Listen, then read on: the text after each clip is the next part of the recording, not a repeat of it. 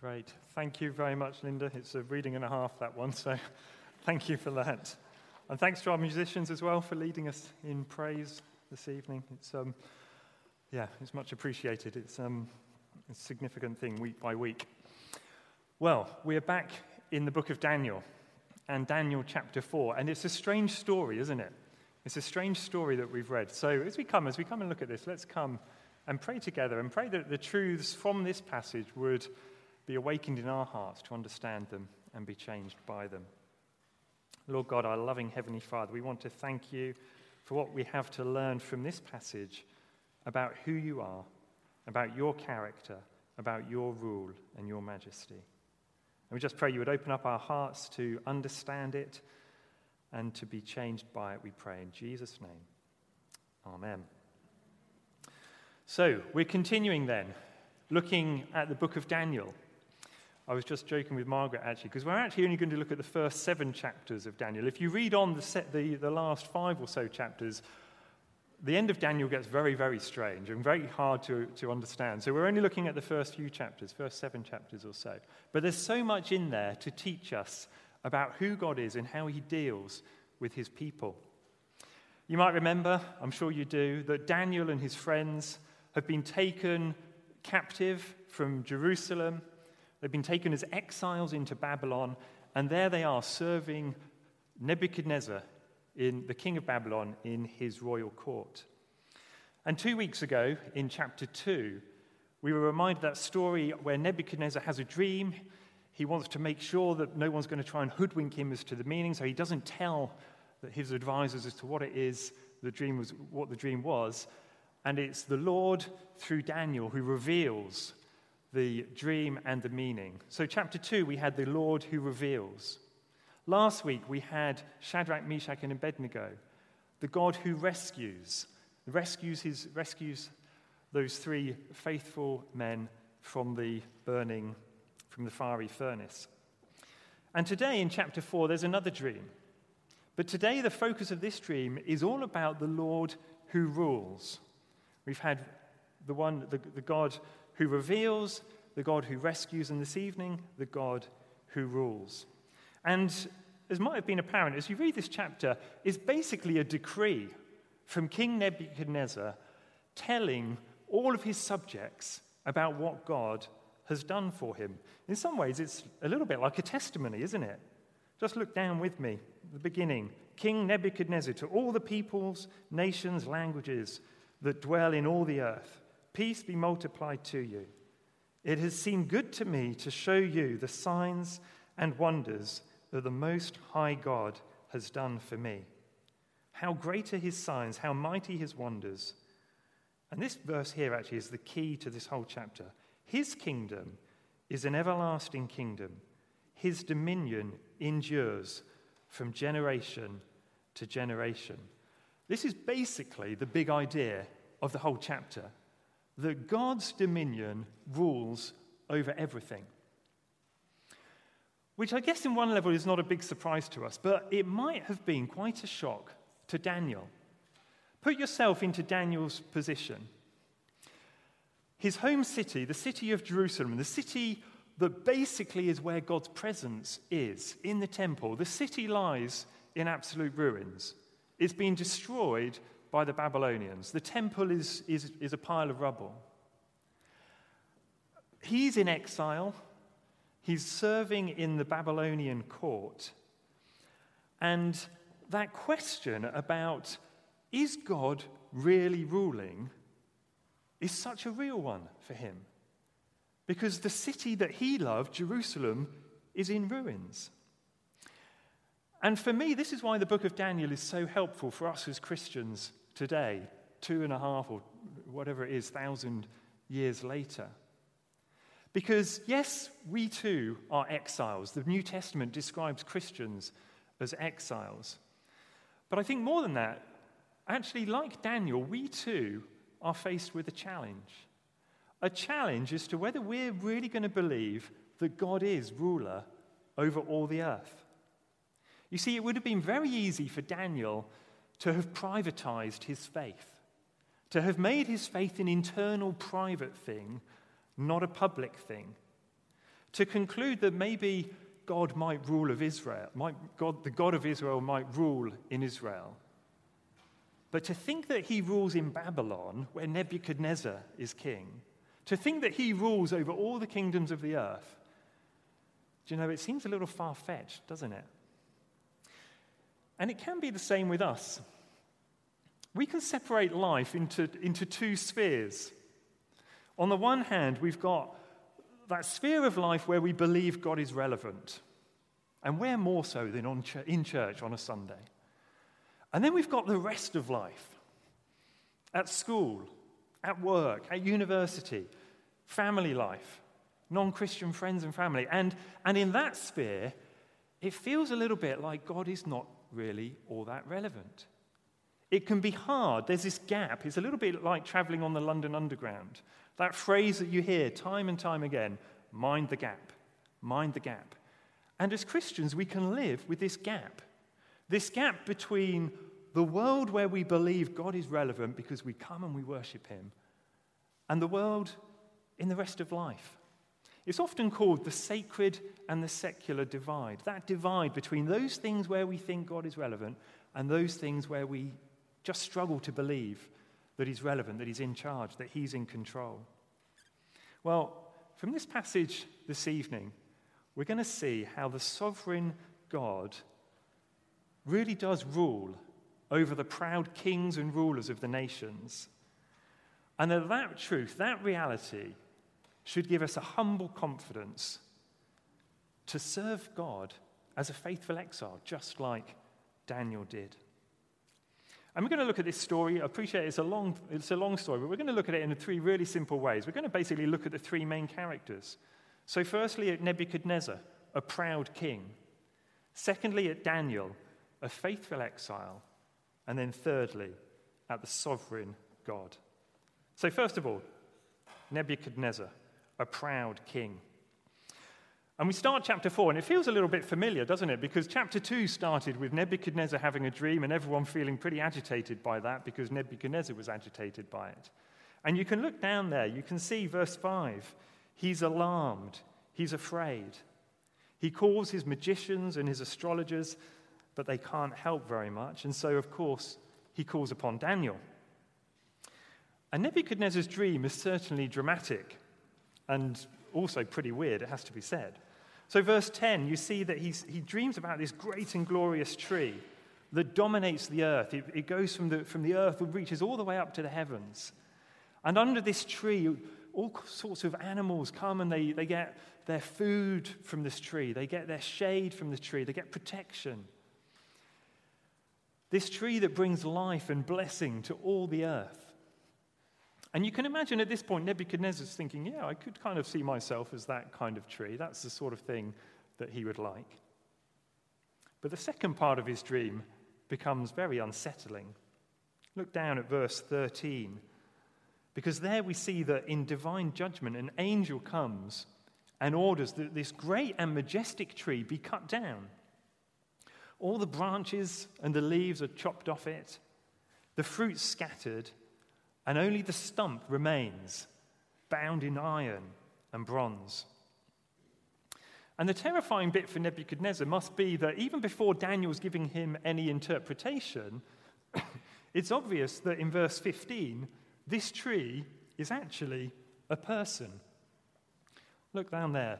Let him be wet with the dew of heaven, verse 15. But the destruction of this tree who's actually a person, isn't the end. Because actually, verse 16 tells us in a really strange way that this person is basically going to lose their mind. They're going to become like an animal for a period of time, unable to reason, unable to think. It's no wonder this dream left Nebuchadnezzar alarmed and afraid. And what's the reason, though? What's the reason for this great and mighty person being humbled like this? Look down with me, verse 17. The second half there. To the end, or for the purpose that the living may know that the Most High rules the kingdom of men and gives it to whom he will and sets over it the lowliest of men. You see, the issue here is Nebuchadnezzar's pride. Here's a king who is great and powerful. He holds the number one spot in the number one kingdom, in the number one empire of the whole world.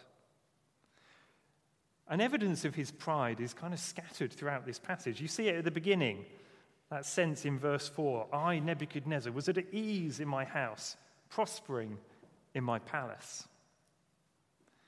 But you see it even more clearly down in verse 29. Is not this great Babylon, which I have built by my mighty power, as a royal residence for the glory of my majesty? Do you see it? My, I, is what he has done, what he has achieved.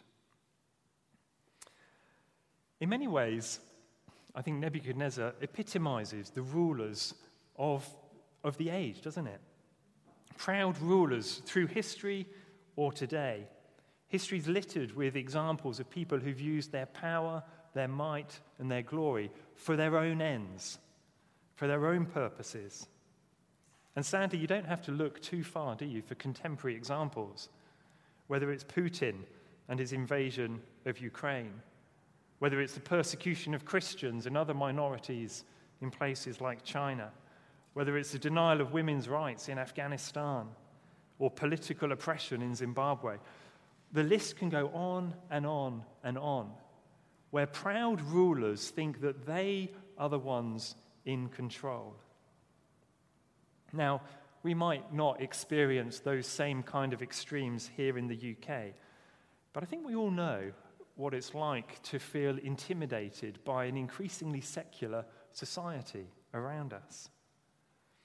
My commute to work takes me up to London Bridge, and walking past London Bridge, you're just surrounded by all the symbols of power and might. You've got the Shard, and you've got the walkie talkie building, and the Gherkin, and all these other symbols of power and might and affluence. And on a Monday morning, that feels in stark contrast to a handful of people gathering at church on a Sunday evening. You know, that sense of the proud rulers of the earth, and against that backdrop, it's so easy, isn't it, to feel pretty small and pretty intimidated. It can e- be easy for our Christian confidence and hope to feel pretty frail and pretty unimpressive. So, if that's the proud king, how then should we respond as Christians? Well, we have the example, the example of Daniel. So, secondly, Daniel, a faithful exile. Now, of course, it should come as no surprise to us that it is Daniel that Nebuchadnezzar turns to to deal with his troublesome dreams. He's got a track record of interpreting them, and as he hears the dream, you can see in verse 18 that he's both dismayed and alarmed. I think here is probably the ultimate point of speaking truth to power. You begin to get a sense, don't you, that as Daniel understands the dream and hears it and understands it, you begin to think, well, maybe all the other astrologers and magicians and everyone else who heard it, it wasn't so much that they didn't know what the dream meant, it's just that they really didn't have the guts to actually tell Nebuchadnezzar what they thought it meant. Because when you read the dream, it's pretty clear as to what is going on. You see, here is Daniel called upon to speak truth to power. And here he is, God's faithful exile, willing to speak the truth. And so here he, he explains in verse 22 that this great and mighty tree is, of course, Nebuchadnezzar. And then he explains the dream's meaning. Look down with me. Let me read from verse 24. This is the interpretation, O king.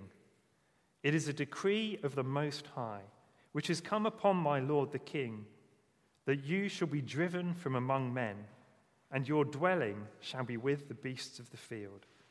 You shall be made to eat grass like an ox, and you shall be wet with the dew of heaven, and seven periods of time shall pass over you, till you know that the Most High rules the kingdom of men, and gives it to whom he will. Imagine conveying that kind of message to a man like Nebuchadnezzar. But he is, he, and he does, he does, he speaks that truth. And Daniel concludes then with an appeal to Nebuchadnezzar. A little further down, verse 27. He says, Therefore, break off your sins by practicing righteousness, and your iniquities by showing mercy to the oppressed, that there may perhaps be a lengthening of your prosperity. You see, here is an appeal, an appeal of hope for Nebuchadnezzar. Daniel says to him, Look, to the most powerful man in the world, he says, Look, you need to govern with righteousness. And that word righteousness is, in the Old Testament particularly is often associated with justice. Justice and righteousness go together. He needs to, he needs to show mercy to the oppressed. He's basically calling on Nebuchadnezzar to rule with righteousness and justice, to stop oppression, to stop the arrogance, in order that his rule, his prosperity, might continue. This is Daniel living out what it means to be a faithful exile. I think it's interesting, he uses that word there, prosperity. There's a very famous passage in Jeremiah chapter 29. You don't need to turn to it, but you can make a note of it. Jeremiah 29. It's, it's a very famous passage of Jeremiah writing to the exiles in Babylon, actually writing to Daniel. We know from later in Daniel that Daniel read this letter. And in that letter, Jeremiah says this He says, You're going to be in exile for 70 years. So settle down, marry, make, have families, start businesses. And then he says these words He says, Seek the prosperity of the city to which you have been carried. In other words, Daniel and the exiles, they're not meant to live in exile, resenting it and hating it. They're meant to get involved, they're meant to get stuck in. They're meant to seek the prosperity of the place where they have been put, to bring God honor and glory, to live as faithful exiles there in exile in Babylon. And that is what Daniel is doing. He's speaking truth to power seeking the welfare of the city. And the amazing thing is, he doesn't do that as a religious leader, he doesn't do that as a prophet. He does it as a civil servant. We have a few civil servants here this evening, I know. But he does it as a civil, that's his job. That's basically what he's doing. And, and the way in which Daniel's described, I find fascinating. Did you see what Nebuchadnezzar called him? There in verse 9. Nebuchadnezzar refers to him by his Babylonian name, Belteshazzar, which is basically named after, the, after Nebuchadnezzar's own God. And the title, uh, Daniel's job title, he's the chief of the, the magicians. The chief of the magicians. I find it shocking, surprising, that here is Daniel. He's named, he's given a new name after the God of Nebuchadnezzar, and there he is, the chief of the magicians, living as a faithful exile. Do you know, I think the implications of that are actually really exciting. Because it's very easy for us to almost subconsciously have a sense of a hierarchy of Christian living. That at the top we have the pastors and the missionaries. And then we move down a tier and we have people who work in social care and kind of hospitals and schools and things like that. And then we get to people like accountants or lawyers or people who work in business who basically the only real value that they have in their work is to earn the money that can pay the bills for everyone else in the church. And Daniel would know absolutely nothing of that. Because here is Daniel living as a faithful exile, living as an exile, honoring God in the way in which he does his work as the chief of the magicians. What an encouragement this is to be and to live as a faithful exile. I remember reading a book years ago uh, as a student, which was succinctly entitled Chameleon or Tribe. As I explain what it was about, you will understand it. Basically, the, the, whole premise of the book was that you can either live Christian life as a chameleon, where you basically seek to blend in to the background, completely indistinguishable from the world around. Or you can live life as a tribe, as a, sub, as a subculture, where you retreat from the world, we just have our own little holy huddle, and we just kind of stay disengaged. And as Christians, we're not called to be chameleons or to live in a tribe. We are meant to be ambassadors. Because that is what Daniel was. An ambassador is someone who is in a foreign country but is speaking and advocating for the country to which they truly belong. And isn't that what Daniel was doing? Isn't that what we should do? We should speak on behalf of the country to which we truly belong the kingdom of heaven, the kingdom of God. So, Daniel, a faithful exile. It's a wonderful implication for each of us tomorrow morning, in whatever walk of life we do, whatever we're heading off to do tomorrow morning, that actually, in that setting, in that situation, we can honor God. We can give glory to God. Edith Schaeffer was the wife of Francis Schaeffer. Francis Schaeffer was a Christian thinker from the 60s, 70s, 80s, I guess. She once said this Jesus Christ is Lord means that the risen Christ is Lord of meal times and storytelling, of banking and business, of art and culture. There's no area of life about which we could say to him, I'm sorry, you'd better keep out of this. You wouldn't understand. Just stick to religion. Isn't that great? There's no area of life about which we can say to Jesus, look, just stay out of it. No.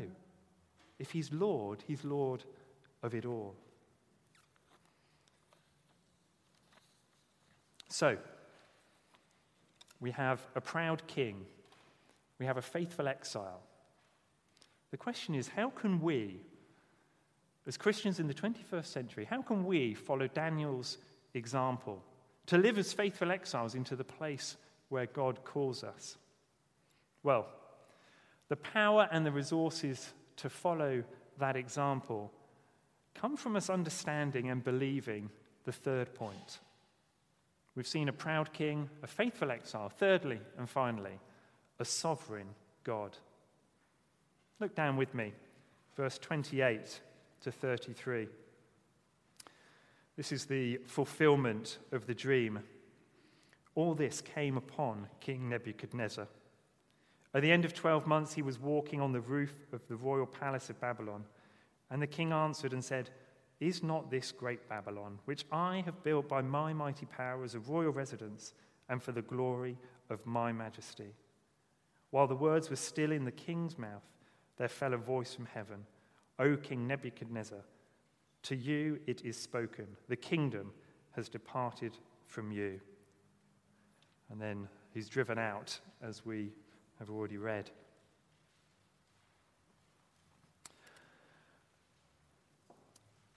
The key verse here, verse 32, this is going to continue, it says, until he knows that the Most High rules the kingdom of men and gives it to whom he will. The Most High rules the kingdom of men. That phrase actually appears three times in this passage. It's there, verse 32. It's also there in verse 17 and again in verse 26. That you may know that the Most High rules the kingdom of men and gives it to whom he will. That repetition is meant to reinforce the point that whatever the proud kings and rulers of this world might think, it's actually the Lord that is sovereign. He sets up rulers and he brings them low. God is sovereign and they rule only at his pleasure. And so Nebuchadnezzar is completely humbled. He's brought low, as it says, for seven periods of time. We don't quite know what that means. Maybe it means seven years. It's not entirely clear. But he's humbled up until the point where, in verse 34, he lifts his eyes to heaven. And at that point, his reason is restored to him. He's restored to his rule, to, his, to, to, to Babylon. And in response, he praises God. And he praises God with those words of verse 34 and 35. His dominion is an everlasting dominion, his kingdom endures from generation to generation. You see, the kingdoms of this world may look impressive and powerful. But as Nebuchadnezzar recognizes, the truth is that it's God's kingdom is the one that endures. That actually it is God who sets up rulers, who puts them in their place, and who brings them down. And so, as Nebuchadnezzar says in verse 37, those who walk in pride, he is able to humble. I wonder what we make of that then. The reality that the sovereign God raises up rulers and brings them down. I wonder what our reaction to that is. I think one response should be of hope. Because when we think about some of those examples around the world that we were thinking of earlier on, we should have hope that in the face of the rulers and authorities who might dismiss God, they can never escape his sovereignty. And so, as we live as exiles, we should have hope. We should have hope and comfort that our Heavenly Father truly is the sovereign King of heaven. So, it should give us comfort. But I think as well, it also challenges us. Because, of course, the pride to which Nebuchadnezzar, Nebuchadnezzar was, was inclined actually is true of every one of us, isn't it? Pride and arrogance isn't simply reserved for great men and women of state. We're just as prone, like Nebuchadnezzar, to look at our achievements and to think that they are things that we have built with our mighty power, for our own honor, for our own glory. There's obviously a form of pride that is a right sense of satisfaction in a job well done.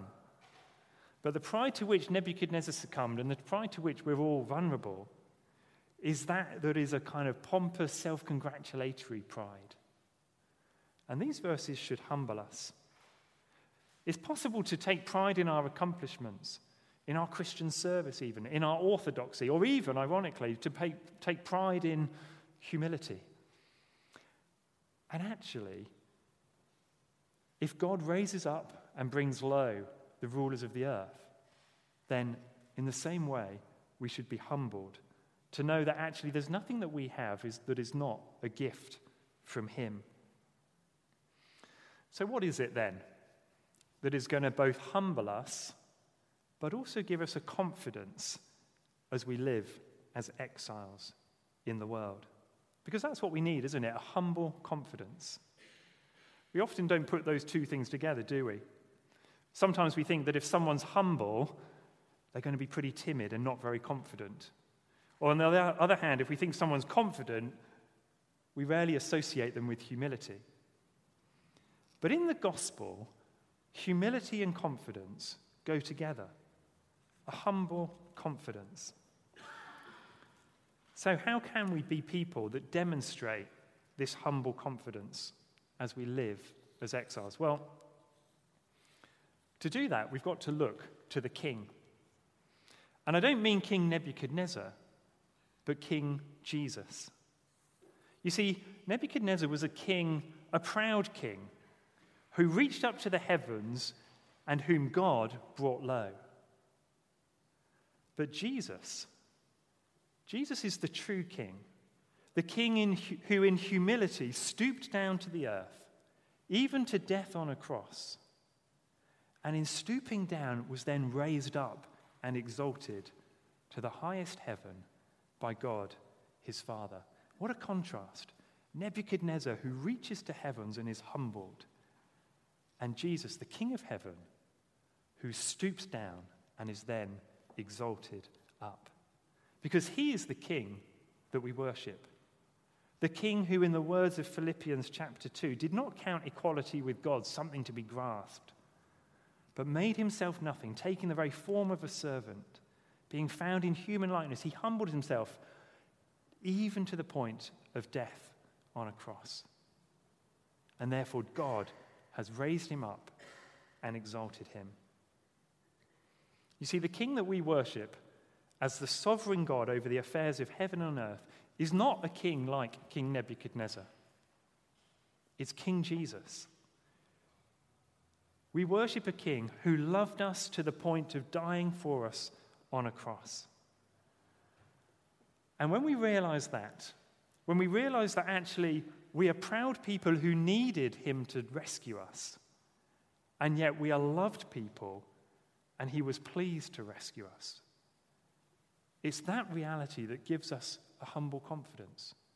Humility because we know that we're sinners, and confidence because we know that we're dearly loved. And we take that humble confidence into the world to live as faithful exiles who know and believe and trust in the sovereign God of heaven. So, may we have that humble confidence that comes only from the gospel. And may we, like Daniel, live as faithful exiles in the place where he's put us. One final thought. When we think of the sovereignty of God, when we think of God's power and control, we're at a, an uncertain point in the life of the church, aren't we? We're in search of a senior minister. It can be an unsettling time, and yet, this is still the sovereign God who holds each of us and holds the church in his hands. And so, as we think about the sovereignty of God, his power, his grace, his control, for us as a light in the life of the church at the moment, that should too give us great confidence and great certainty that he will work his purposes out. He's our sovereign, gracious King, and he can be trusted and relied upon. Let's pray together.